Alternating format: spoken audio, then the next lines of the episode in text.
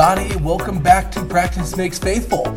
We are so glad y'all are joining us today. My name is Ben Patterson, joined here by Paul Hubart. Yeah, uh, good to be here on on a Tuesday morning, Ben. Yes. uh, which is a little Yes, bit different yes. for us than uh, than our normal Monday, but uh, excited to talk about what we talked about this uh, this last weekend and and maybe flesh some of these things out a little bit further. um, Yeah. you know, for application in our lives. Today is season three, episode 21, actually the final episode of season three. Before we take our summer break, we're going to talk a little bit more about that towards the end of this episode as well.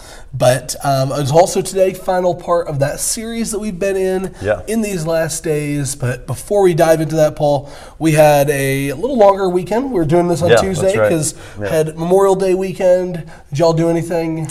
Well, um, y'all would be me by myself. Okay, Yeah, so yeah, okay. yeah. L- Lori and the kids are out of town. They're uh, visiting her family in West Virginia, and All right. so um, I've been flying solo for the last I think five days, and I've got I think like three, four more left, and so Okay. um, so yeah, that's that's always interesting, but but fun in a lot of ways. Um, actually, uh, got our boat out of the garage and took it for a run on the lake yesterday. It had been the first time that it had been on the water since uh, since last November. So Oh, very cool. so yeah, so um, you know, a little bit of fun that way. Um, I I did not grill out, which I know is a big Memorial Day foul, Yeah, yeah, that is. but uh, but I ended up running out of time for grilling out. So yeah, so a good good day though. I mean, uh, I'd, I'd say fun, relaxing.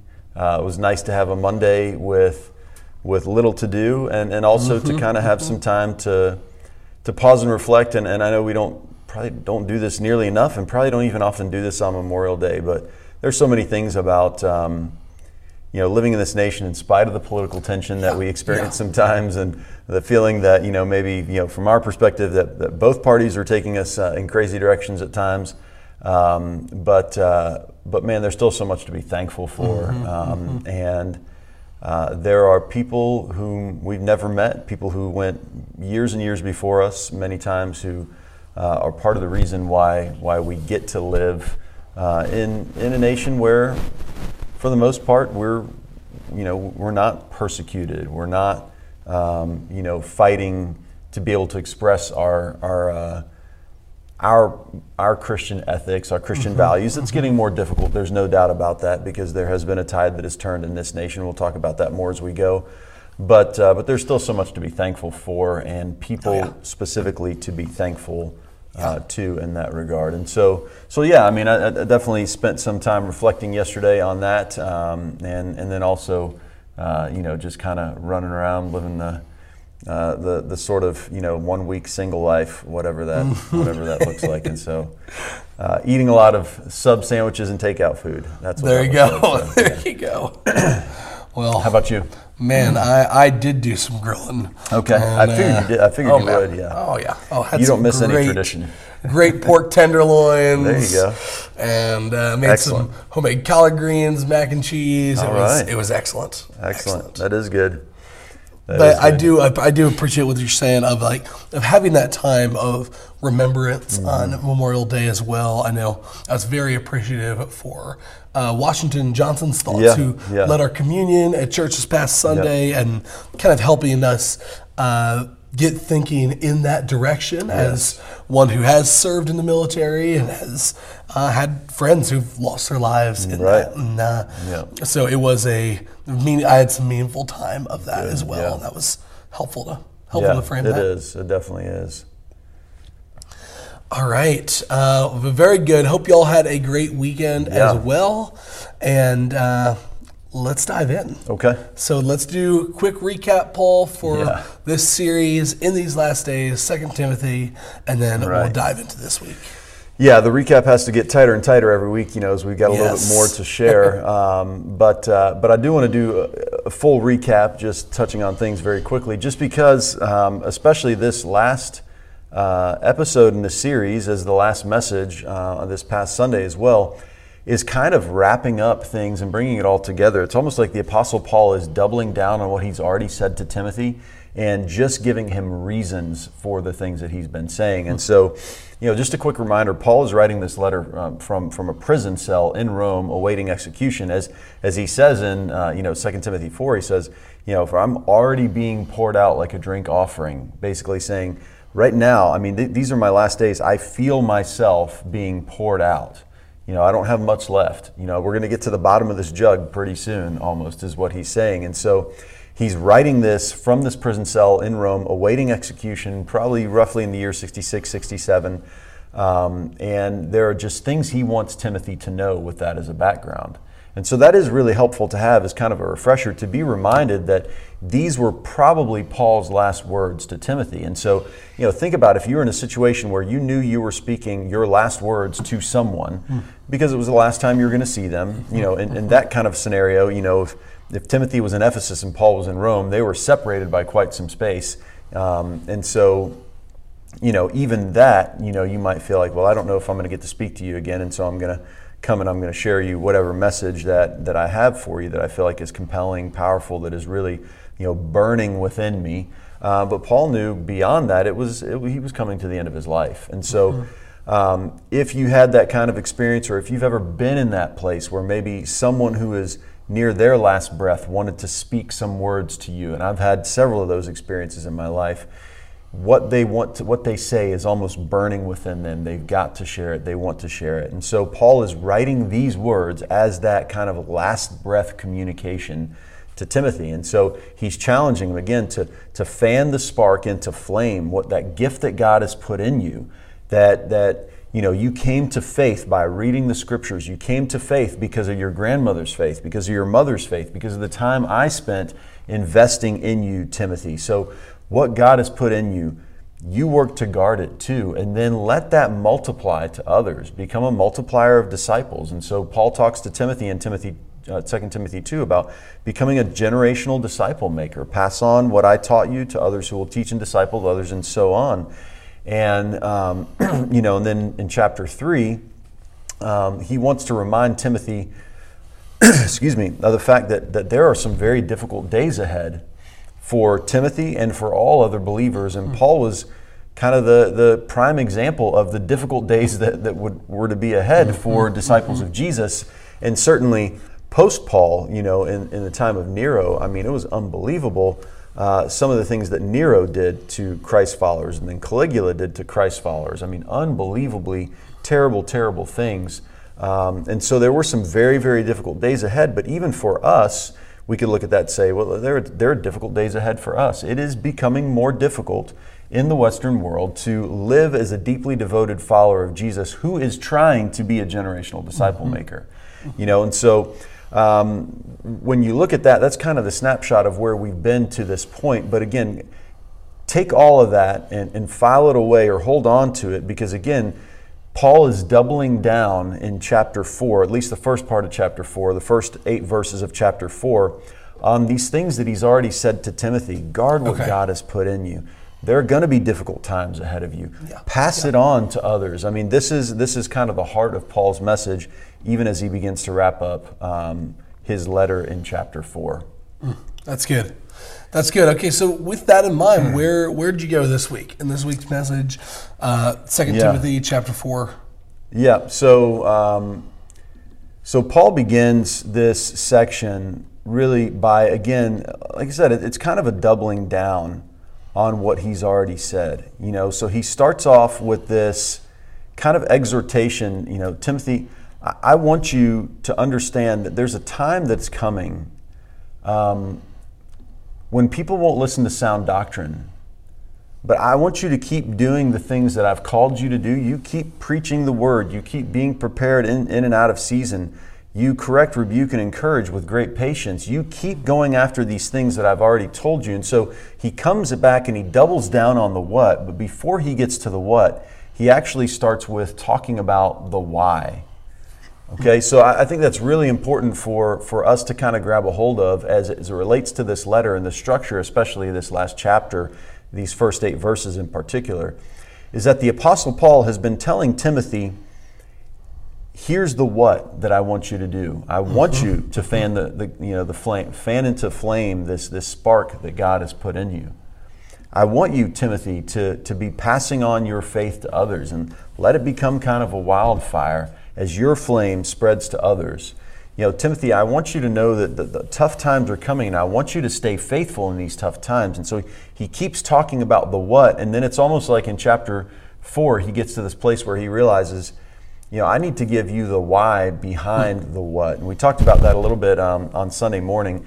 Um, I, I, read several years ago. I mean, it's been, um, you know, I, I, would say probably eight, eight or nine years ago. Read uh, read a book by a guy named Simon Sinek, who is kind of a leadership guru to some degree. Mm-hmm, and this is a, mm-hmm. a, a, very well known book with like more than a million copies sold. And so if you can say, yep. well, I sold more than a million copies, that's a pretty big deal, right? Yep. So, um, so Simon Sinek, kind of a leadership guru, writes this book called Start with Why. And in there, he kind of shares why the why is so important. And if we leave out the why, what we're missing. And so I, on Sunday morning, I, I, shared this one principle out of this book that Sinek refers to as the golden circle. It's kind of what's inside of you know. So if you think about you know three circles. Um, let's see, those are is that concentric? Yeah. Yeah, concentric yeah. circles, right? So you've got you know the big circle, you've got a, another circle inside of that circle, and another circle mm-hmm, inside of that mm-hmm. circle, and on the outside you've got what he calls what kind of the middle layer is what he calls how, and at the inside, kind of that sweet spot is what he says is the why. And so, you know, he says uh, a lot of organizations, you know, again, he's more of an organizational leadership guru. He said almost every organization on the planet knows what they do. You know, it's the products they create and sell, it's the services they sell. You know, so when we come here on Sunday morning, we know what we do, right? We're going to get together, we're going to have a gathering, we're going to worship God together. Um, we're going to have, you know, a, an order to that worship to some degree. There's going to be a message preached. There's going to be, you know, so we know on Sunday morning, just just saying Sunday morning, what we're going to do when we get mm-hmm, together. Mm-hmm. um, you know, and he goes on to say that many organizations would know how they do what they do. Okay, so he says some of them would know how they do it. These are the things that make them special or set them apart from their competition. So, in other words, let's say there's a there's a company that made paper. Okay, so there's a company that makes paper. Everybody knows they make paper. That's what they do. The company makes paper. Now, there may be enough people there that know how they do what they do that they actually do it really well, and maybe they even have a secret you know, so their paper is better than other paper because they do this special mm-hmm. thing mm-hmm. with their mm-hmm. paper. They take a little bit more time. I, I don't know how paper is made really. so it comes from trees. It yeah. stinks really bad when it's at the paper mill. Um, and you know, then they bleach it, and then you they put lines on it, right? Yeah, yeah. So, um, so whatever they do in the paper making process this is a horrible example, apparently. Um, whatever they do in the paper making process, they do it better than someone else because they. I was thinking Chick Fil A would be Chick-fil-A. like an example you could go Man, that's here. a much. But let's one. continue with the paper. No, no, no. Chick Fil A, Chick Fil A is good, right? Because yeah, they they do the chicken sandwich better than anybody else, and other people have the chicken sandwich and they're trying to copy it. Yeah, yeah. You know, and I'll just say, um, sad, sad attempts. Popeyes has gotten real close. Is it good? Oh, it's good. All right, I may have to go side try note. that. All right, side note: Popeyes has gotten close. Ben says. Well, so you know, whatever Chick Fil A is doing in there, that how is their special mm-hmm. secret. I wouldn't say their special sauce, but uh, mm-hmm. there is a Chick Fil A sauce, and so maybe so the what being the product of the chicken they're making, the yeah. how, the process, the of, process, how it's done, and then that is an organization that really does have a firm why, right? With Chick Fil A yeah, right. being an organization that does. I couldn't quite yes. repeat it to you, tell you yeah. what that is, but you see it quite evidently in the oh, way they serve. The fact that the everybody says that, "my pleasure," so yes. we don't just want to give you a chicken sandwich. We want you to enjoy the experience yes. of being here at our restaurant, to feel like you were treated in a way that not only our chicken sandwich was special, but you were special while you were here, kind of thing. You yeah. know, yeah. and so yeah, the service, um, you know, truly with a smile, the my pleasure, thank you. Is there anything else I can get you? Obviously, there is a, a why driving the how and the what uh, of what they do at Chick Fil A. There's no no doubt about that. So, uh, man, Chick Fil A is going to owe, us some serious royalties off of this one, um, and so is our imaginary paper, paper company. Um, but what Sinek says about this, he says very few organizations know why they do what they do. Mm-hmm. But the ones that really know why they do what they do are different from others. And he says this bottom line for any organization, even, I mean, money making organizations, organizations that have to make money to stay afloat, he says, in the end, the why is not about making money. The why is because we want to help people have a better life. We want to help people enjoy their time when they're here. We want to fill in the why. The why is the passion behind the how and the what, right? So if you're lacking that passion, Sinek would say, well, then, then you may still know the how and you may still know the what, but the heart is gone, or the purpose really is what he says. The why is the purpose. You know, it's the cause or the belief. It's in the end the very reason your organization exists. And what he says is if your organization just exists to make money, that is not nearly a good enough why. Yeah. So you need a better why than that. And so, um, so the apostle paul throughout this th- these eight verses really is giving timothy the why behind the what. You know again the what is stay faithful. And so again the apostle paul was a great leader in this way um, you know reminding timothy why he does what he does because again the why gives timothy a purpose. The why gives timothy something to believe in. It gives him a, a cause. It lets him know you know the very reason that he's doing what he does. And, and so I think that's, that's really important for us to see and for us to kind of pull apart, and we'll do that um, in just a minute. I think several of the whys that Paul gives um, to Timothy. But, you know, I, I get to the place sometimes where, you know, I, I'm lacking in my passion for, for something or for this work that we do. You know, I, th- I think about um, here's a here's a kind of a a fun example. Um, you know, my, my whole life, really, I've enjoyed fishing. I mean, I, I, I can go fishing and it's like I, I can forget about, you know, the, the cares of the world for the most part for a while. I can really detach, unplug, just love being out on the boat or standing on a bank, throwing a lure, tossing bait, whatever. Um, and when, uh, when we lived in West Virginia, um, 20 years ago now, um, when we lived in West Virginia, I, met this guy who was a tournament fisherman. And so we started fishing some Saturday tournaments together. So we'd go, we'd drive to different places, you know, around the state of West Virginia. It was, you know, pretty local tournament circuit. Um, and I, I loved to fish. But as we started fishing tournaments and now there was pressure on and, you know, the what became really important, the why started to fade in importance. You know, the what was we got to win this tournament. How? We got to catch the biggest fish. Why? Well, is it because we really want to win this tournament? Or is it because, man, I still just, I- love fishing. It's, it's a great release. It's a lot of, you know, th- there was, in fishing those tournaments, fishing became less and less fun for me to the point that I, you know, we had, we had a boat at that point in time. My boat ended up sitting in the garage for about a year at one point because I had lost the passion for fishing. I lost my enjoyment in fishing because that time of fishing tournaments where we were so focused on the what and the how without the why, um, or our why was pretty superficial, really kind of sucked it out of me, you know, sucked out the, the, the joy of uh, connected with fishing. And so, you know, I, I think that's just kind of a pretty superficial example. The truth is, this can ac- actually happen to us in our faith, especially when things get tough.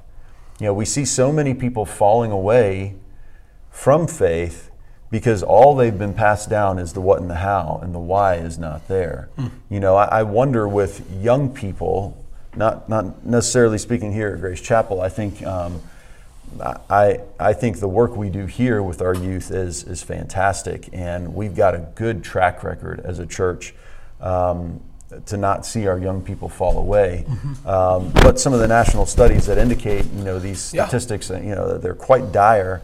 I wonder if it's because primarily what we've passed on to young people is the what and the how, but we completely left the why out, or we've not given them a solid enough why. That's good. Um, Yeah. and, and I wonder if many of us as Christ followers have a solid enough why. And so I think that's why this particular conversation is so important. So Sinek says That's about really this, good. he says, every organization needs to be reminded or maybe needs to discover why they do what they do.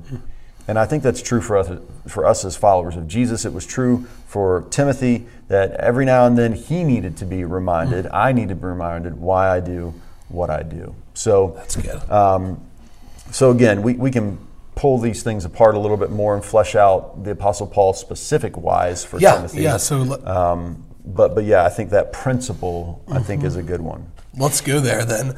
That's really good. Really good framing to dive into this. Um, so we've been talking about a lot about the importance of knowing Yeah. that. So let's talk about those specifics. Okay. What are what are some of those whys behind the what that Paul gives to Timothy? Yeah, again, remember the what is already is doubling down, so we already know the what and even some of the how, you know, I mean Paul talks about the what and the how kind of together in this context, you know, keep on preaching, don't stop that.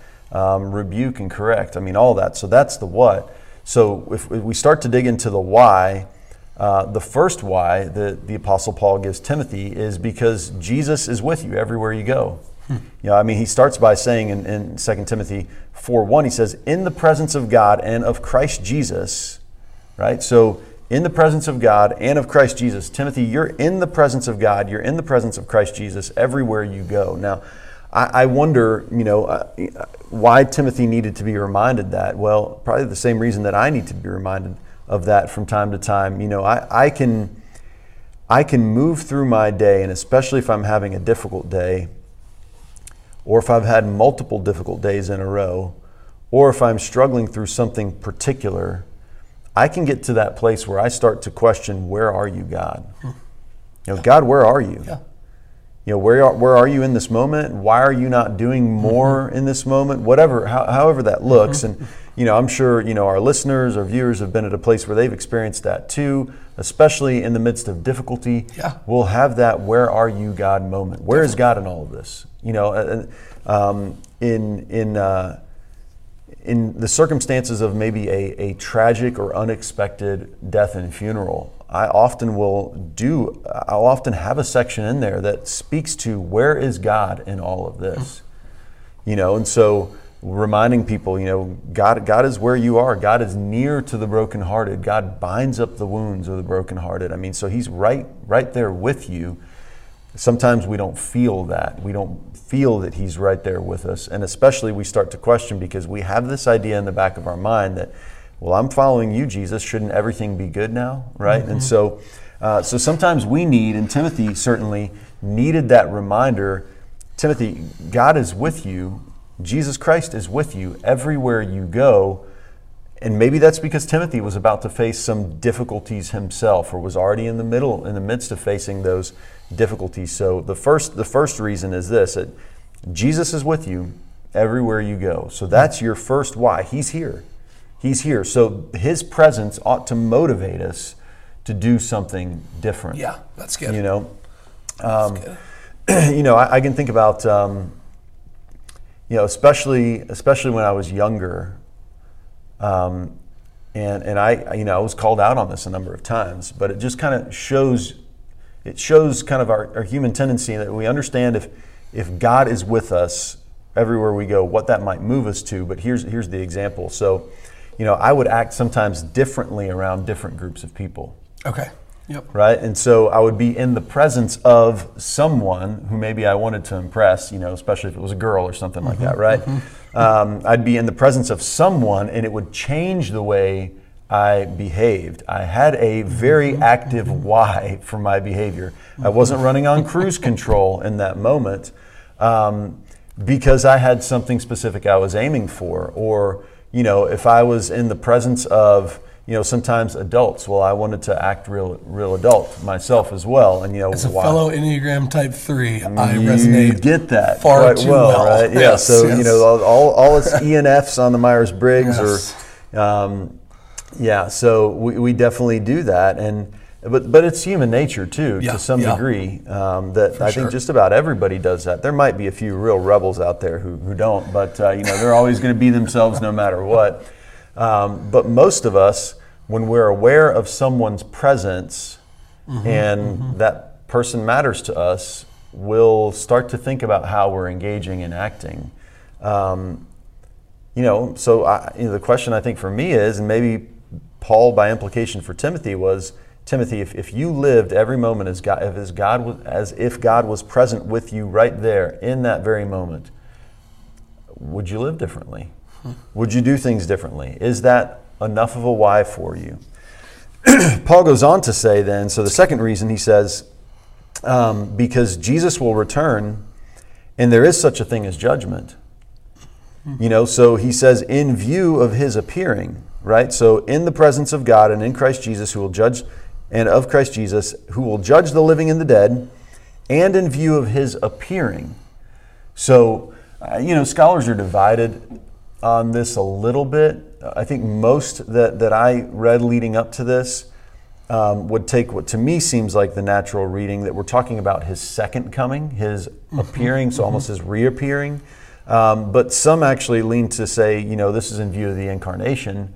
Um, so God becoming flesh. So in view of the fact that God became flesh and made his dwelling place among Okay. us, um, you know, so that uh, there's there's power in that. There's certainly a strong Yeah. why in that.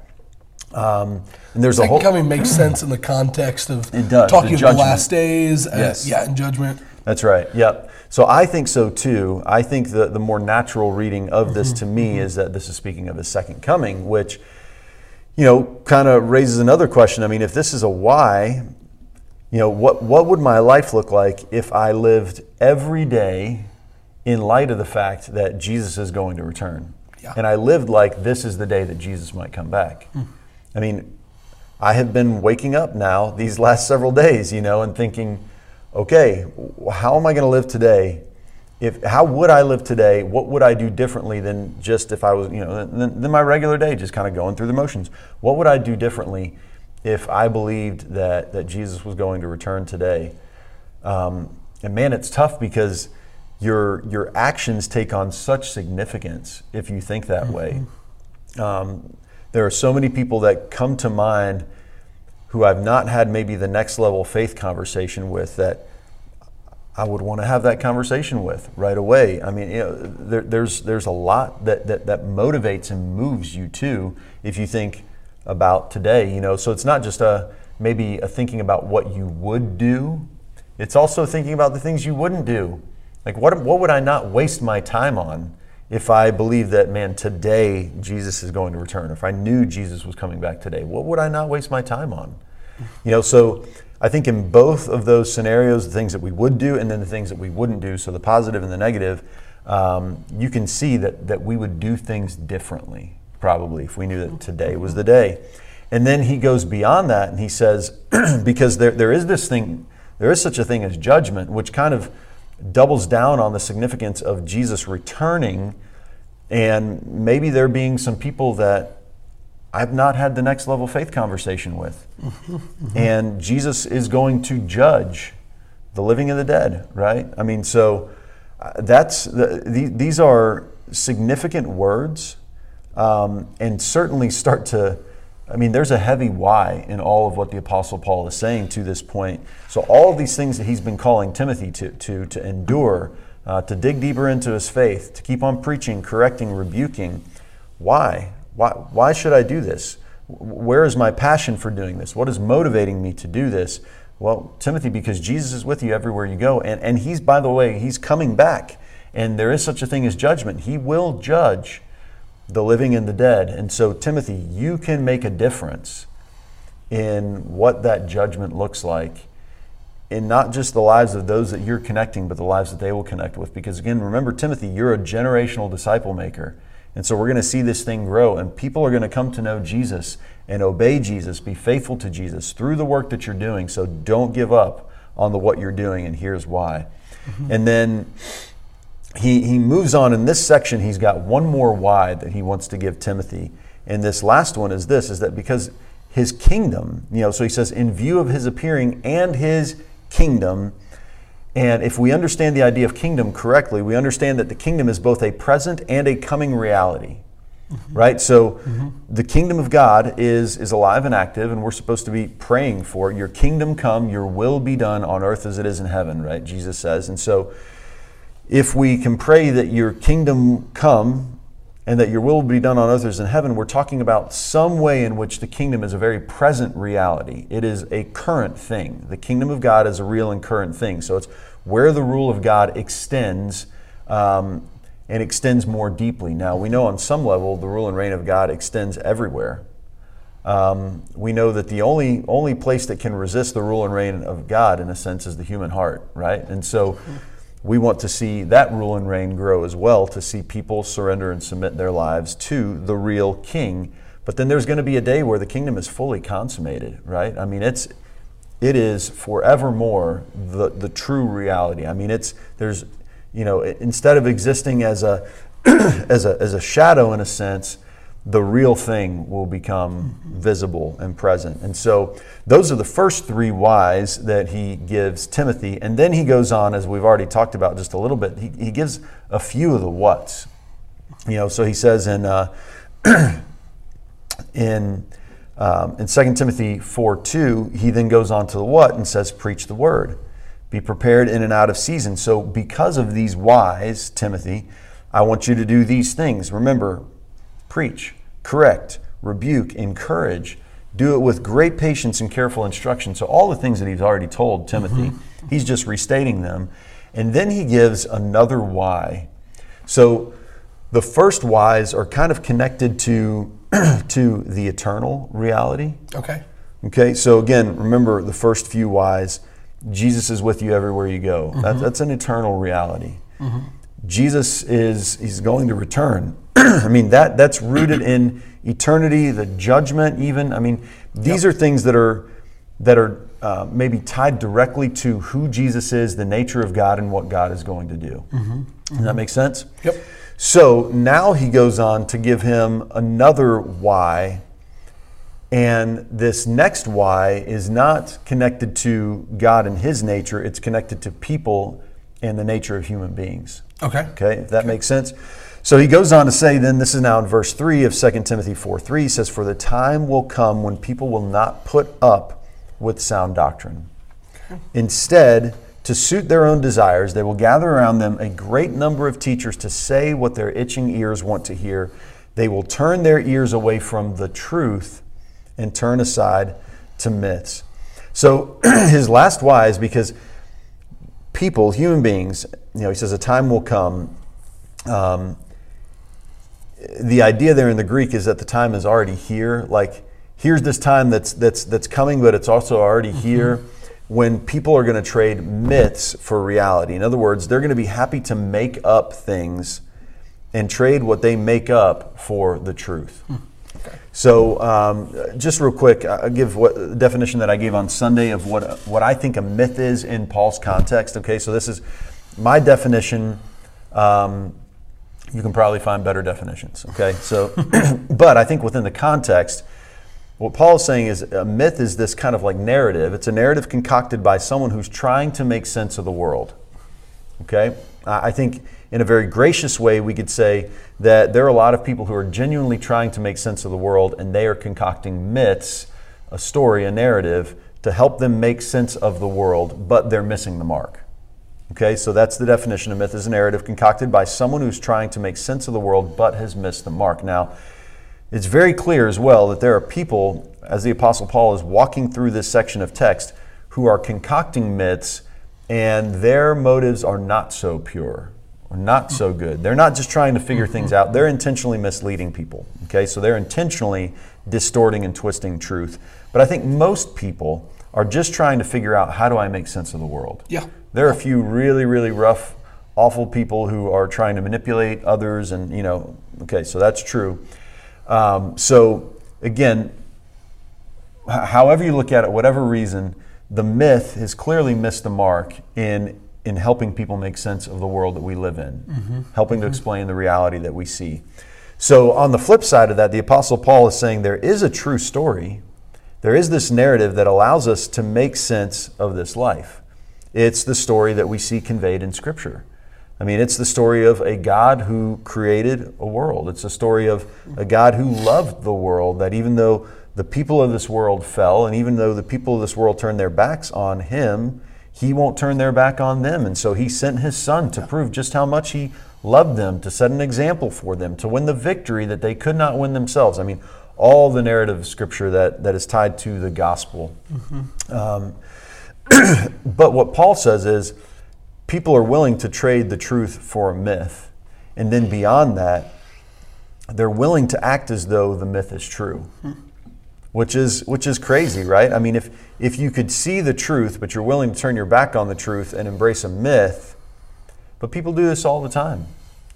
Yeah. You know, we do this all the time to explain. You know, I can think about. Um, you know, a, a, number of so I'm a T- Tampa Bay Rays fan. Um, we we went to the World Series. I think it was back in 2008, and um, we we had pitched really well that whole season. Our team did, and in the playoffs we just kind of fell apart.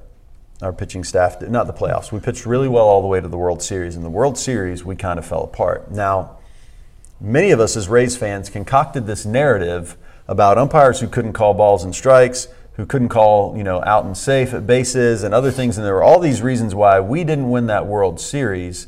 Mm-hmm. And it had nothing to do with the reality that now, you know, I can see clearly um, 15 years later, we, we just didn't play as well as we needed to. Yeah. That was the truth.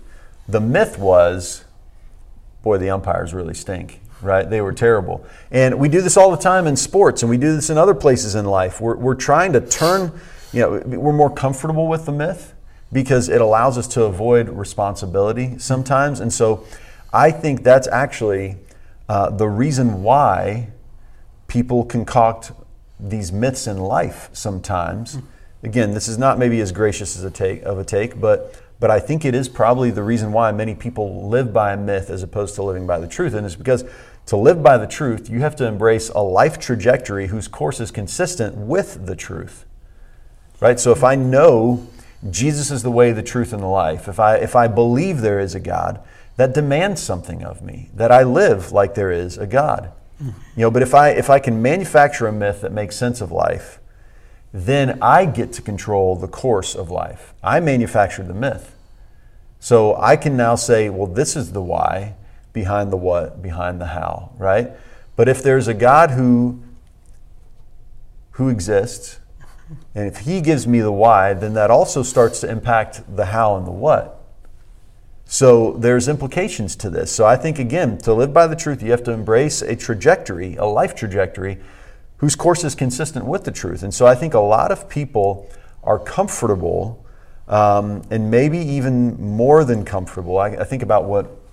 Um, what Richard Dawkins said a number of years ago. Richard Dawkins, the famous, um, I think, um, evolutionary biologist. Mm-hmm. Um, he's written a number of books. Um, is probably one of the most famous. Um, they call him neo-atheist. Yeah, um, yeah. You know, he's considered one of the four horsemen of, of neo-atheism, um, and so he said specifically one time, "I don't want to believe in God. I will never never believe in God because I don't want to believe in someone who can tell me what I have to do, basically. Now, that's mm-hmm. a paraphrase, but, but that was the admission in that. Mm-hmm. I don't want mm-hmm. to believe that there is someone who can tell me um, what, what I have to do. And so I think there, there, there are a lot of reasons that we will move past this. And so Paul is saying to Timothy, look, here's the why, because there are a lot of people, Timothy, if you don't keep doing the what and the how, the people that have traded the myth for reality will continue to believe the myth, and you've got to be there correcting, mm. rebuking, exhorting, encouraging, calling people back to the truth and away from the myth. And so, uh, again, just a real quick summary of those because Jesus is with you everywhere you go. He will return, and there is such a thing as judgment because his kingdom is present, uh, present and coming reality, and no one can avoid that. And because people are I mean, they are just absolutely prone to trading myth for reality. So, Timothy, don't forget the whys and the whats and the hows will mean so much more to you as you're living those out. Mm, that's good.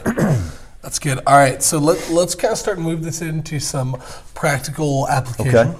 kind of for our day. You cl- you ended the message with yep. this statement that said, um, "You said, Timothy." These last days will be difficult, but don't ever forget the why you do what you do. Yeah. So, can you give us some specific application of what this might look like in the current cultural moment that we live in? Yeah. So, so again, that's just uh, my attempt at paraphrasing the Apostle Paul. You know, Timothy, the last days are going to be very mm-hmm. difficult. Mm-hmm. So, don't forget why you do what you do. Um, and I think the same message would be there for us. You know, yeah. Ben. Yeah man, we're going to be faced with some challenges. Don't forget why yeah. you do what you do. Apostle, the Apostle Paul would say the same to me. Paul, don't forget why you do what you do. Don't forget the why behind the what. Um, and so when I think of some of the, the difficulties for us kind of in our current cultural moment, Um, what's interesting is that some of them aren't so different um, from the difficulties that, Tim- that Timothy was facing. You know, especially when you think back to um, what, what Paul said to Timothy, I think it was uh, 2 Timothy 3, he says, for, for the time will come when people will not put up with sound doctrine. Instead, to suit their own desires, they will gather around them a great number of teachers to say what their itching ears want to hear. Again, that's the, the desire of trading this myth that feels more comfortable, that um, you know is maybe easier, mm-hmm. um, allows you to avoid the truth, whatever. Um, you know, we live in a day where, where narrative uh, we're not unfamiliar with the idea of narrative. I mean, we'll say, well, so and so has a narrative, or that's your narrative. You know, a narrative, often what we mean is a story you've concocted to explain what you're seeing, but, but we all know it's not really true, right? And so, um, you know, when I think about uh, some of the things in our current cultural moment, and, and, although we are kind of coming out of this, there's still so much influence of this first thing that that we got we got to speak about it just for a minute. Mm-hmm. But um, this idea, kind of the, what I've called the postmodern pose. I think others refer to it as that way too, or kind of the, you know, the lens through which we view the world when we embrace the ideas consistent with postmodernity. Mm-hmm. Um, you know, if we can make up our own meaning in life, if we can define what our own truth is, you know, if we can make up our own purpose for living, um, that's kind of some of the, those are some of the ideas behind postmodernism. Um, you do you is the classic kind of postmodern yep. statement, you know, and so um, the ideas of postmodernity definitely have a, a very different why, and therefore are going to end up with very different what's and hows than if we live a life mm-hmm. directly connected to uh, the why of God. And so um, we have to be honest and say, certainly the thought, the dominant cultural thought around us has an impact upon us, influences us. We, we did a whole series about that to begin this year um, called Clay. And so you can go back and listen to those episodes if you want to drill down a little bit more deeper, uh, more deeply into that. Um, but certainly postmodernity, we, we got to talk about that. And so um, the second thing I'd say, and, and, these are just some things that, that kind of came to me off the top of my head um, as, as, I was preparing for, for our conversation. Mm-hmm. Um, the second thing that I see very real, again, where, where the days are very difficult. So it can be ideologically, and then it could be, you know, pushing against specific what's. Um, and in this one in, in particular, I, there's a real strong push against Christian sexual ethics right now. Mm-hmm.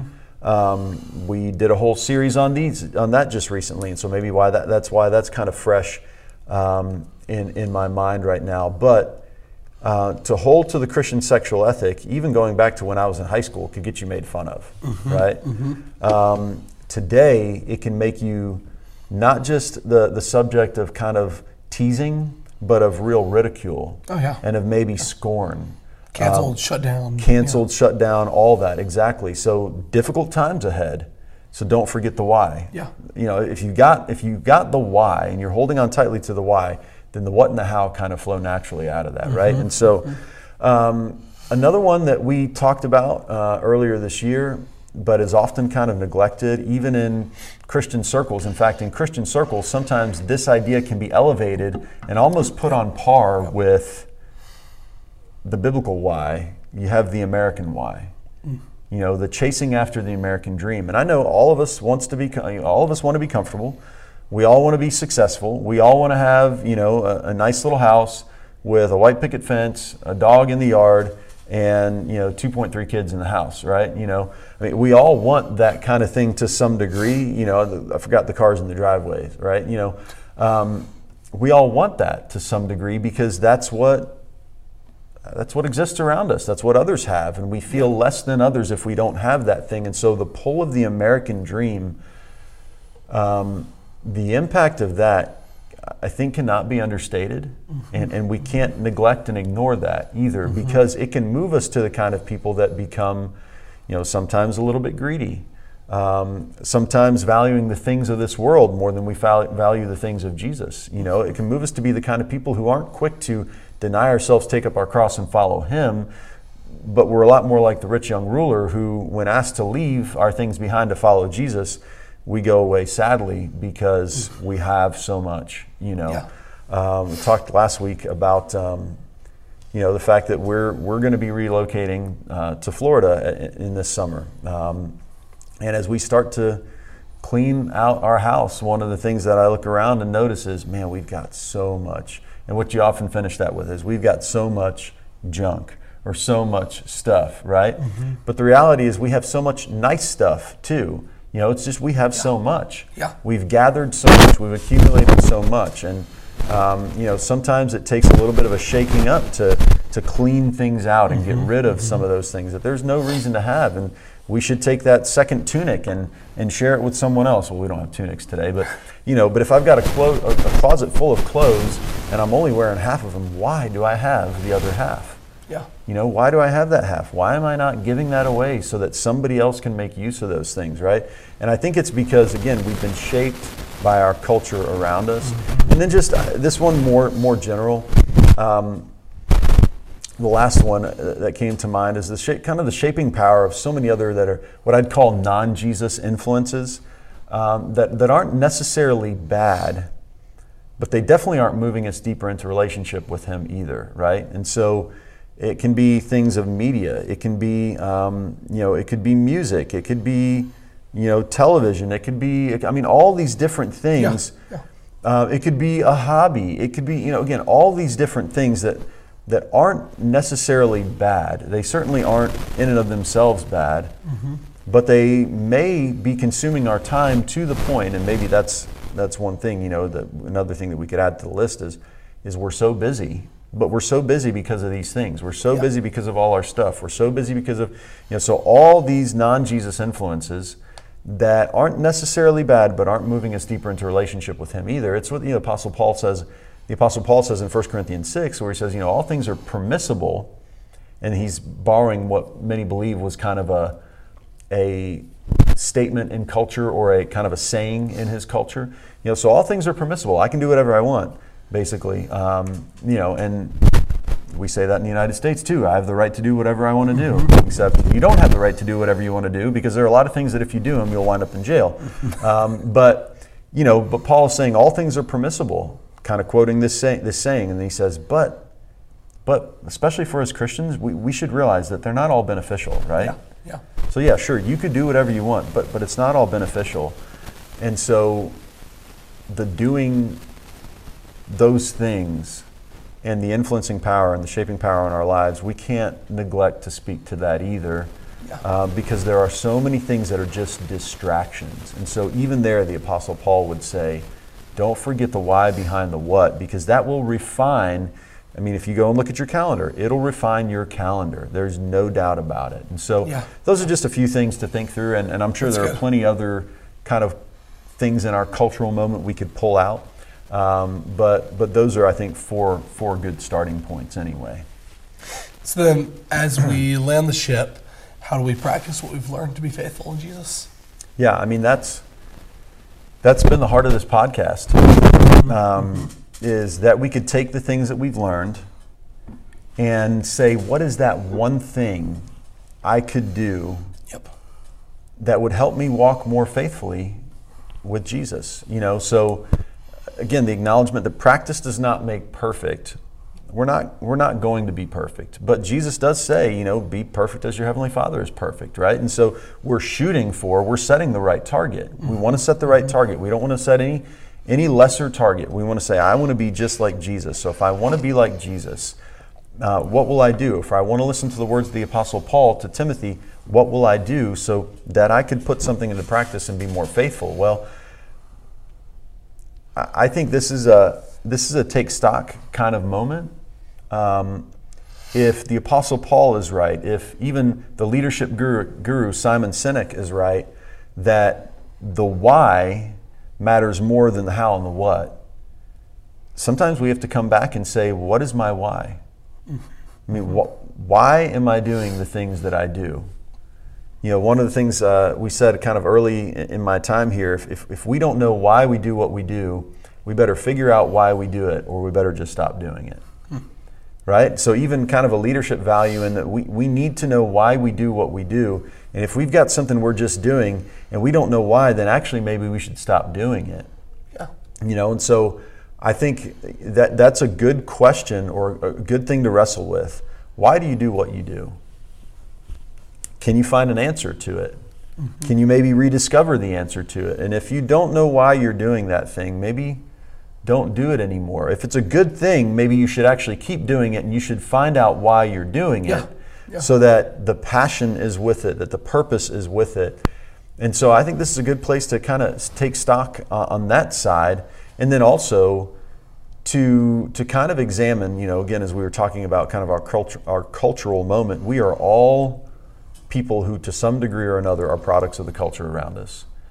So I think it's a really good thing to stop and take stock there as well and say, how is the culture around me shaping and influencing me and actually distorting the why that is connected to the truth? You know, where have I believed the myth? Where have I been more comfortable where the myth, with the myth? Where have I maybe even desired the myth because the mm-hmm. truth, I mm-hmm. felt like the truth asked too much of me? Well, if you feel like the truth is asking too much of you, it's because you don't get the why deeply enough right? If we get the why deeply enough, you know, if the if the rich young ruler had gotten the why deeply enough, why? Why would I give up all of this? Because I get to follow Jesus. I mean, I get to walk with Jesus in the flesh. I can be Yeah. one of his followers if I'll leave all this behind. If he really would have understood that, what he was chasing after was something different. Mm-hmm. Tell me what I got to do to earn earn eternal life. Mm-hmm. Tell me what I got to do. Can I, can I just keep all the commandments? I've, I've kept them all since I was since I was young. Can I do that? And Jesus says, No, come follow me. You get to come follow me. And that's what this could look like. You get to walk with me step by step. He missed that completely. He wanted the security of just being able to do enough of the right things instead of being able to come and follow Jesus. And out of that, his life, then the what and the how would be shaped by the why. I get to follow Jesus. You know, so I think many of us are, have probably suffered a little bit on some level there too. And so I think an, a quick examination of what is the why for me? Is it shaping the what and the how? Um, and how have I been shaped by other whys, other reasons for living um, because of the cultural moment in which we live? So I'd say that those those would be kind of the challenges for for what to think through, and and then watch that change Yeah. the things you do. Watch that restore the passion to the things you do. Um, you know, especially if they're good and right things. Excellent. Thank you for sharing that, Paul. Well, as we wrap up, as we Mm-hmm. already said, today was the final episode of season three, um, and it also may be the final, uh, the series finale Yeah. of Practice Makes Faithful. Um, so we're still a little unsure of what Yeah. the future may or may not look like for this podcast. Certainly, with as you referenced, with your move coming up this Mm-hmm. summer, it is definitely this is the end in this current format for sure. Right. And Yes. then we're going to be exploring, having conversations on if it may be practical to do anything else in the future. right. So um, stay tuned for that. But I guess I would just ask as we as we wrap up this final episode, what would you? Is there any any closing words that you would have from this podcast as all? Yeah. Um, you know, again, just coming back to that original desire um, uh, when we began this podcast, now three complete seasons. Um, just, just the heart behind it was to, to take the things that we were learning here on Sunday mornings, to flesh them out further, and then to help people who were listening, to, to help ourselves as well, to find that one thing we could do that would move us deeper into relationship with Jesus that week. You know, oftentimes, um, you know, certainly there's the shaping influence of God at work in us that can do amazing things really quickly. But as we work together with the Holy Spirit to put to death the deeds of the body, to walk more faithfully with Him, um, that's a process, and that's, that's sanctification in a sense takes a long time. You know, so justification comes instantly, sanctification takes some time, and so what we've wanted to do is, is break things down into just bite-sized chunks. You know, so Yeah. if, for me, if I want to become more like Jesus, well, that's trying. That's like trying to eat an elephant, right? And so the old saying, you know, how do you eat an elephant? Well, one bite at a time.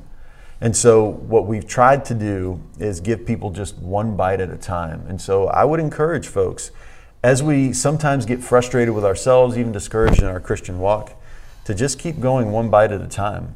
You know, don't don't try to bite off more than you can chew because that in itself is discouraging.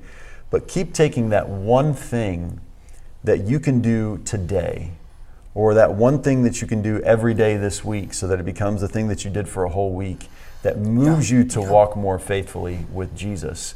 And I'll tell you what, it's amazing. I mean, there's a real principle at work in that. You know, if you want to become more disciplined in any area of life, start with one thing, become deeply committed to that one thing. Once you've mastered that one thing, add another thing to it, and you'll be amazed. Maybe not right in that moment, but certainly as the days and the weeks and the months and the years go by, how much you are changed and transformed. You know, mm-hmm. so that two years, five years, 10 years from now, you are not the same person. You're not walking with Jesus as closely as you were 10 years ago. You're much more closely walking with Him uh, than you were previously because you have taken that one thing and let practice make faithfulness. Um, again, practice not making perfect in this sense, but practice making you faithful. And so keep allowing practice to make you faithful. That would be my challenge.